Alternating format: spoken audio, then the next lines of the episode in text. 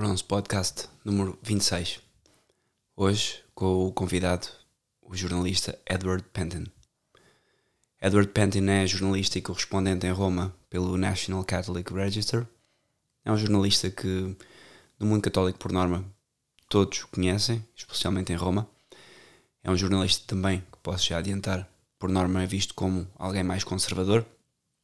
No entanto, Entrevistei-o porque ele escreveu um livro que foi publicado agora ao mês passado, em agosto, que se chama O Próximo Papa, os principais, ou The Leading Cardinal Candidates, ou seja, os principais candidatos ao papado na próxima eleição. É uma entrevista onde falei sobre vários temas.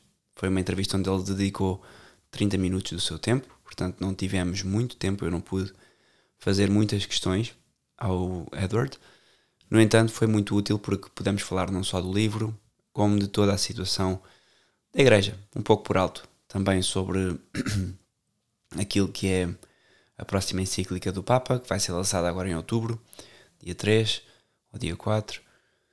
Falámos também muito extensivamente sobre uh, o estado atual do, do papado, os papas progressistas dos últimos anos e o que é que podemos esperar dos próximos papas. Algo também abordado foi a questão da fraternidade de São Pio X.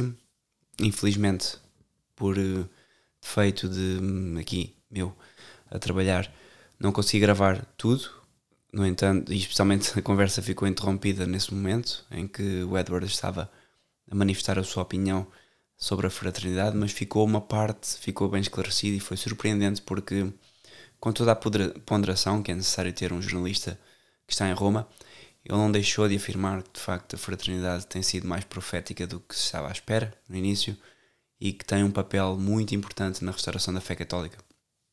E a minha pergunta, vocês não vão ouvir porque a pergunta foi cortada, aliás, antes da pergunta até isso é cortado, a minha pergunta foi: há uma restauração da fé, fazendo menção de uma entrevista que ele deu há pouco tempo, e esta restauração da fé passa pelos jovens que estão a abraçar a tradição, a missa tradicional, os sacramentos e também a fazer uma crítica aberta ao Vaticano II, ao Concílio Vaticano II, algo que ele também falou e que depois acabou por não ficar gravado, infelizmente.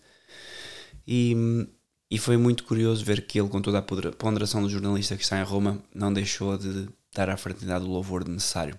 Claro que depois deixa a questão jurídica ou canónica uh, para os próximos papas e cardeais uh, que possam, porque percebemos que o Papa Francisco não vai um, ah, abordar essa questão neste pontificado e ele deixou isso depois para ser resolvido no futuro. Falámos também sobre a questão do Cardeal Zen, que esteve aqui em, na Europa, em Roma, para falar com o Papa, não foi recebido, e com toda a questão do, do negócio entre Roma e, e o, Vaticano e, e, a China, que está a trazer muitos problemas aos católicos na China. E pronto, foi um pouco assim uma, uma, uma conversa muito informal e muito positiva deu para perceber que o objetivo do jornalista com, esta, com este livro foi tentar dar aos papas, um, aos papas, desculpem, aos cardeais, uma, uma ideia de quem é são os outros cardeais a que eles podem eleger. Claro que há sempre uma tentativa de, por um lado, tentar influenciar o, o, o próximo consistório, porque na verdade todos os cardeais são possíveis papáveis. Claro que, no entanto, há aqueles que se destacam mais pelas suas posições na Cúria, pelo seu trajeto eclesiástico e por aí fora. Portanto, não percam um, esta entrevista, está em inglês. Novamente, eu vou traduzir com, e vou pôr legendas só no YouTube. Quem está a ouvir no Spotify tem de ir ao YouTube se quiser ver com legendas em português. Quando chegar o momento neste podcast de eu vos mostrar é aqui que foi interrompido, eu vou um, indicar-vos e vocês vão saber onde é que foi a interrupção. Espero que gostem e qualquer coisa continue a seguir Edward Pentin no Twitter e também nas outras redes sociais e vejam o livro dele que eu acho que vale a pena. Faço também uma menção a um amigo em comum que o Edward tem e eu, que tem, estava em Roma, agora né, por altura da entrevista, e a quem eu não posso mencionar, mas que deixo um grande abraço e saudades das suas aulas e espero que corra tudo bem com este senhor que eu acabei de fazer menção, que certamente gostaria também de participar no podcast uma, alguma vez, mas que não poderá, nem eu o poderei convidar. No entanto, um grande abraço. Hi guys, today my guest is Dr. Edward Pentin. He's the Rome correspondent for the National Catholic Register. Edward is also the author of The Next Pope by the Leading Cardinal Candidates, which was published in August 2020 by Sophia Institute Press. He also has another book, The Rigging of a Vatican Synod, an investigation into the alleged manipulation of the extraordinary, extraordinary synod on the family. Dr. Edward, thank you so much for being here, and uh, I hope we can uh, we can address the right questions. Thanks, Diogo. Good to be with you. All right, Edward. I wanted to ask first about your book, The Next Pope. Um, why did you wrote it, and uh, why did you mention only nineteen popes? Right. Well, we wrote it. Um, it was actually a project that began before I was on board, um, and it was a couple of friends of mine who who wanted to do this project because they felt that uh, primarily the cardinals in the in the College of Cardinals, uh, when they go into a conclave, they don't really know their brother cardinals. They don't know them very well, and this book was really made uh, to to equip them fully, so at least they know the leading cardinal candidates when they go into a conclave, so that they they have at least some idea of who they are, what they stand for, and whether they have what it takes to become pope. And so so that's the basic premise for the book. That's why we wanted to do it.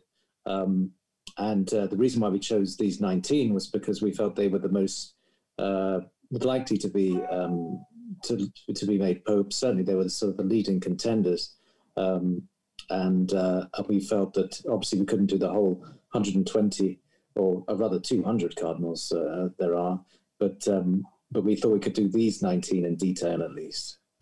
Got it.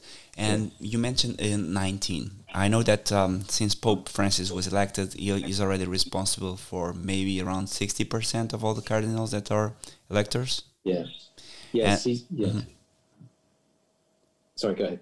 Yeah, I just wanted to ask if uh, there's uh, uh, out of those 19, if you found some that were not actually appointed by him, maybe Cardinal Burke and a couple others. Yes, quite a few, in fact. Um, I don't know the numbers, probably about half of them uh, or more um, were appointed by by Benedict, um, and so yes, they they uh, they um, they largely uh, were appointed by him. There are a few um, appointed by Pope Francis, including one who was only appointed last year, Cardinal Zuppi of Bologna, um, who's probably one of the youngest ones there. Uh, but uh, yeah, they're, they're mostly, um, I think, um, from from Benedict's time but yes, you're right. So Pope Francis has uh, chosen, I think, 67 of the 120 or so um, cardinals who can be uh, elect a, car- a, pope in the next conclave. Yes, and maybe this gets us to the point where we need to realize that it's uh, definitely an administrative act. People usually claim that it's all about the Holy Ghost, but there's also much politics involved. Am I right? Right. I mean, it's it. Yes. The the, the, the point about the conclave is that yes, the Holy Spirit is um, we hope active um, in a conclave, uh, but the, but of course that demands that um, we as human beings cooperate with the Holy Spirit, and that means that the cardinals need to obviously do their their bit of work as well. They can't just go in there and sort of uh, put a cross and hope for the best. They have to they have to do their homework and make sure that they know who they're voting for, just as we would in any election. So um, so that's again why why we wanted to do this book because there isn't this kind of resource for the cardinals. They don't. They they they come to to the Vatican. They they meet each other often for the first time.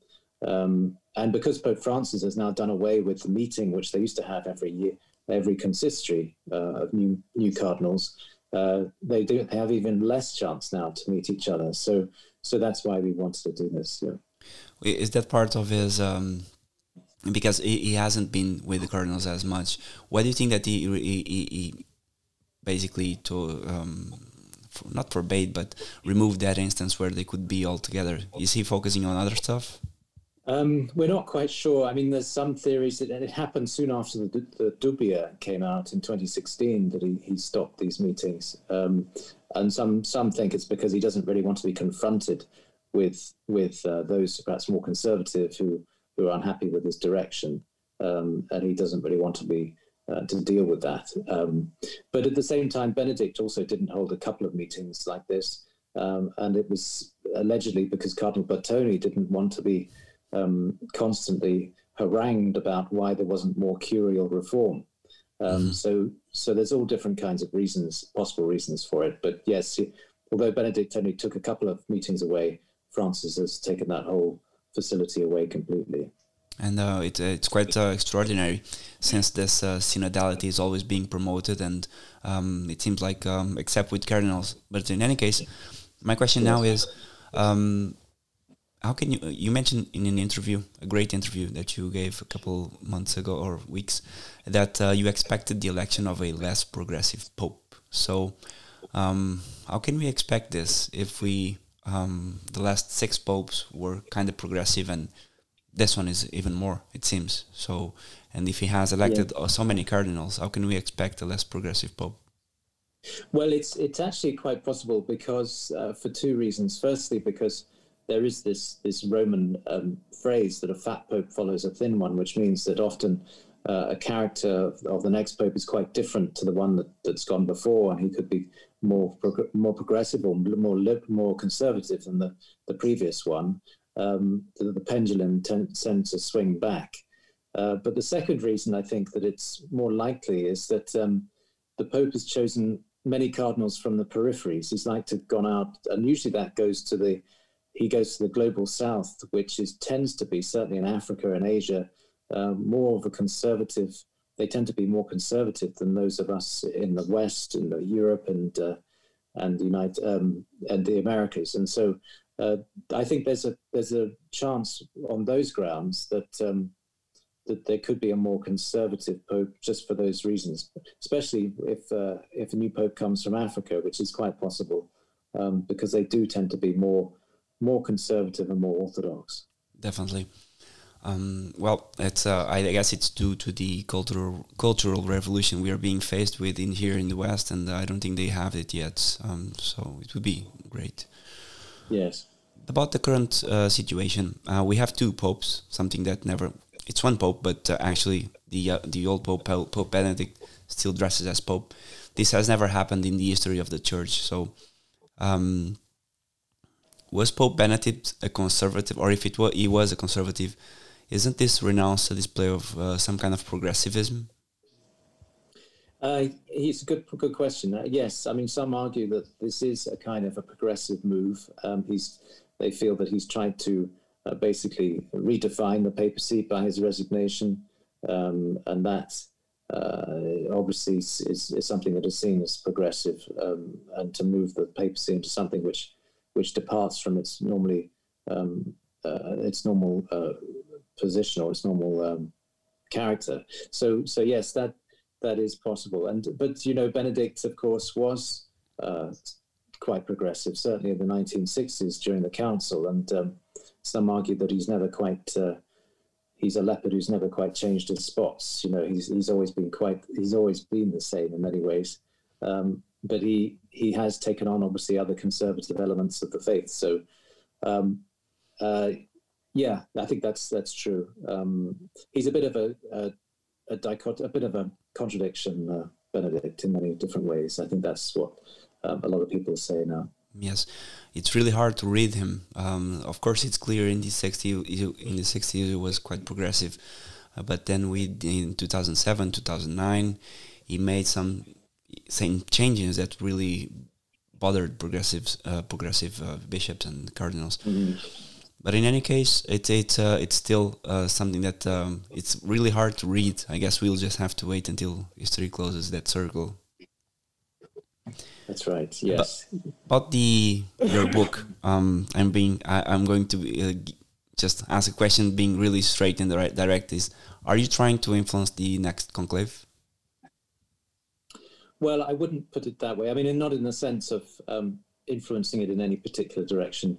What we do want this book to be is to be a service to the church and to really help the cardinals make informed decisions. Um, whether that influences it in a certain way, that's up really for for fate and for God's uh, God's will, because that's not mm-hmm. that wasn't our primary intention. Our primary intention was to help help the church come to a better decision, help the cardinals come to a better decision, which is more in line with whatever the Holy Spirit wishes. Um, so, uh, so yeah, we're not trying to influence it to become necessarily more orthodox or more progressive. We just want uh, the Lord's will to be done in this in the best way.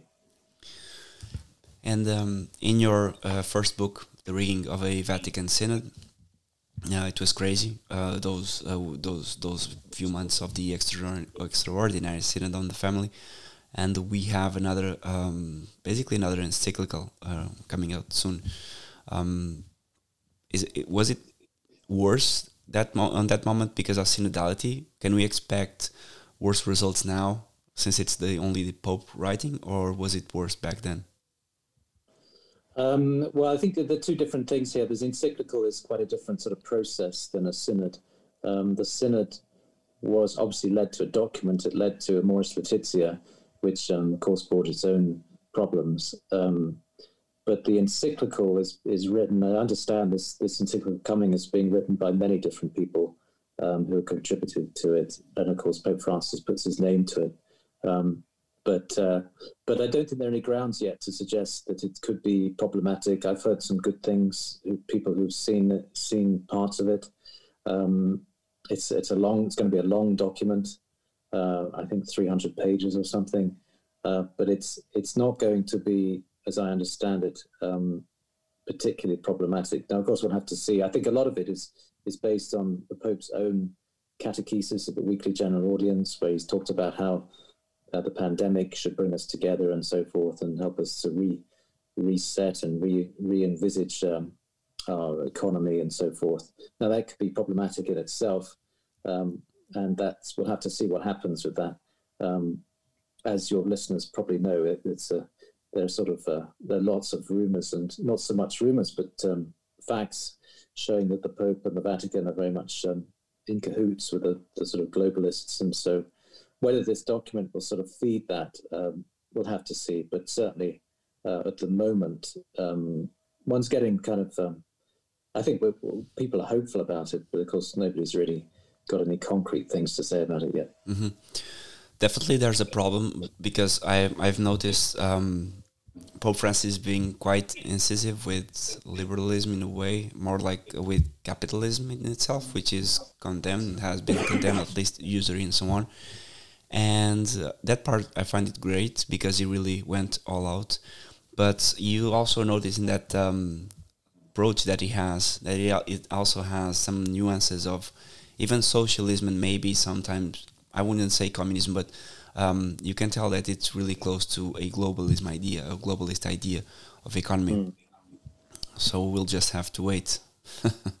yes, yes. I think uh, this this is um, this is a danger. I mean, we he is close to a lot of people. I mean, there are people like Jeffrey Sachs, of course, um, who's very anti-Trump, anti uh, anything that the U.S. government is really up to. Um, and there are other other characters like that too who. Pronto, a interrupção aconteceu aqui. O meu gravador falhou e o que acontece é que eu comecei a um, gravar um, no Zoom, outra ferramenta e daí há uma pequena interrupção que vocês vão ouvir agora. Infelizmente eu perdi nos cerca de 25 minutos que tive de entrevista, perdi 4 minutos, é bastante, um, e foram 4 minutos muito agradáveis porque foi quando pude abordar a questão da fraternidade de São Pio X e eu no qual, volto a dizer, fiquei muito surpreendido pela positiva com a sua posição. Nota-se que o Edward é uma pessoa que está ciente do que está acontecendo na igreja, nem tudo ele pode falar abertamente, mas não deixa de ser um, um aliado dos católicos que querem ver Roma outra vez como a Roma romana, católica e hum, infalível que tem sido a Igreja desde sempre. I've kept it alive. I just turned on the recording because it seems like mine here failed, so it's recording here now. Sorry. Okay. okay. Sure. So, so yeah, I think um, I think that's been the essence of the SSPX, and uh, uh, I I uh, my opinion is simply though that of a journalist, and I can only say what I what I see, and I, I just see that it's um, it it has uh, it's it's seen as becoming perhaps more valuable and more uh, seem to have been more prophetic as time has gone on. And Archbishop Lefebvre, as some people say, and you increasingly hear it, that they, he'll be made a saint one day and things like that. Even a cardinal in the Curia said this recently, apparently. So, um, so yes, I think um, I think they have a role to play, uh, but um, but of course, I don't know if they're in full communion, whatever that means with the church or whether they're, they're schismatic. It's still a very much an open and sort of a murky question, I think. All right. I guess it will be solved when we have a pope that wants to really address that question. Because to be honest, popes can address these questions really fast, and it's been postponed ad eternum. Um, yes. Yes. Um, about the recent events on um, which have uh, somewhere connected to this um, to the ability of the Catholic Church to get up again, I would say is the ability to clean the mess that was done that has been done up until now. And some people claim that Pope Francis was elected to do just that. We have seen people, uh, cardinals uh, like the American Cardinal McCarrick, being removed uh, from their office. We have seen recently this financial crisis in the Vatican. Now the respons- the cardinal responsible for it was removed. So, do you think that this is something good or bad? Because it's really hard to trust information now. Well, I think it, it seems to be good on the face of it, but um, as with everything with the Vatican, there's always what the Italians call dietrologia, which means there's always a backstory, uh, which could mean, um, which you know, could be conspiratorial, could be a sort of conspiracy theory, which not doesn't hold much weight, but at the same time, there could be other forces at work here, so which mean that what you see is not necessarily what the truth is, and so even though it seems good on the face of it that um, the cardinal, who's been at the center of lots of accusations of financial corruption in the recent past, has gone. Um, that may not be the answer. There may be there may be others. He may, for for example, his his dismissal may be to cover for other people who who were perhaps more guilty. Um, that often happens in the Vatican or has happened. So we'll just have to see. I mean, it, the latest is that there's going to be a uh, some kind of tribunal, Vatican tribunal, which will hear, which will put um, Cardinal Becciu and the others on trial. Um, but um, that's not been confirmed by the Vatican yet. But if that happens, I think that will be a step forward. So. Great. All right. Um, those those those are really the, the questions that I had to ask. I don't know if you want to add something about these recent events with Cardinal Zen. It was quite weird for everybody. Uh, yes. Um, so, uh, like off the world and um, he, has, doesn't get received. Yes, I mean that's that was um, an interesting development. I mean, in a way, not a surprise because the Pope um, has been trying to avoid any kind of public, uh, public sort of statement or action which might, in some way, um, be seen by the Chinese as as as antagonistic. Um, so he hasn't spoken about anything really that's gone on in China or Hong Kong. Yeah. Um, and he's kept silent. And this is rather in keeping with that.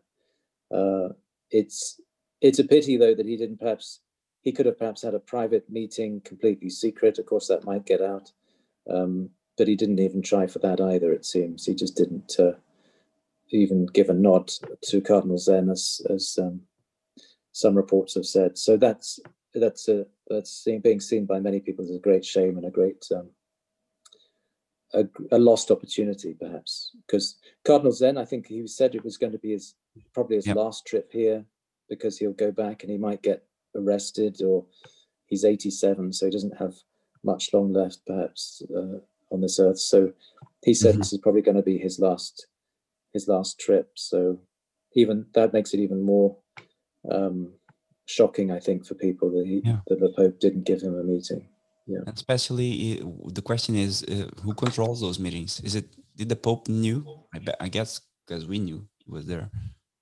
yes i'm pretty sure he knew I, I, expect cardinal zen has has some sort of direct line to him or but um but it, the, the people around the pope are also very uh, i would say um dovish towards uh, china they don't they they want they like the sort of ostpolitik uh, approach to China. Um, and so I should think it's either a mixture of the Pope or and his advisors stopping it, or his advisors are telling the Pope not to to receive him. I'm not sure, but uh, but as I say, it's in keeping with the way the Pope has been for the past few years uh, regard, regarding China. Yes, got it.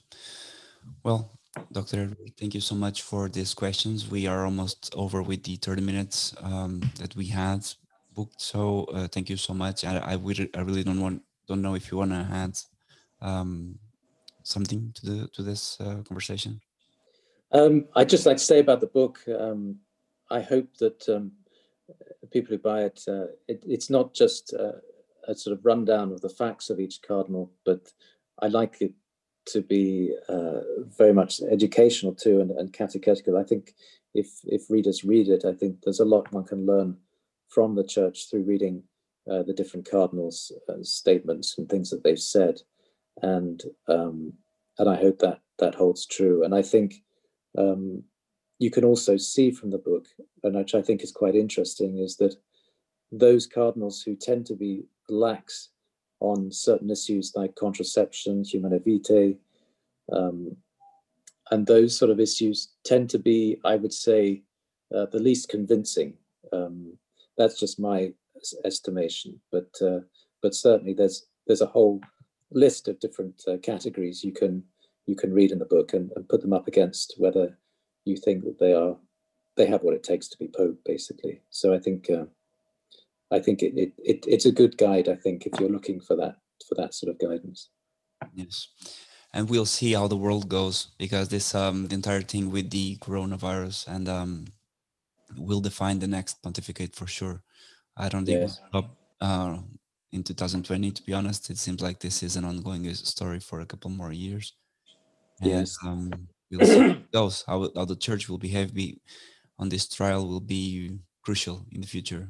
That's yes, my. In fact, in fact, for each cardinal, we do we do put in. I think for almost every one, their reaction mm-hmm. to the to the coronavirus and how they how they see it and and how they reacted to it. So, I think that's quite revealing too to see how they might uh, deal with this going forward. Yeah. Yeah. Well, um, let's see how things go. Uh, really about the China uh, and Hong Kong and Cardinals, and it's really either it's being out of touch with what happens in China, or I don't know. I don't know why uh, the Vatican mm. should negotiate or the Church should negotiate with the with the communist government like that. But yes. in any case, that's what we have, and charity prevents us from speaking more about that subject. yes, yes. Let's hope for the best. Pray for the best. Yeah. Exactly. Yeah. Dr. Edward, thank you so much for this. I hope that you can keep and with your with your work. It's precious. I follow you on uh, Twitter. Every day you give us precious information about what's happening in the Vatican, and um, we'll pray for each other and for the church. Yes. We'll keep doing our job. You're welcome. so much. Good to talk to you. Thank you, Dion. Same. God bless. God bless.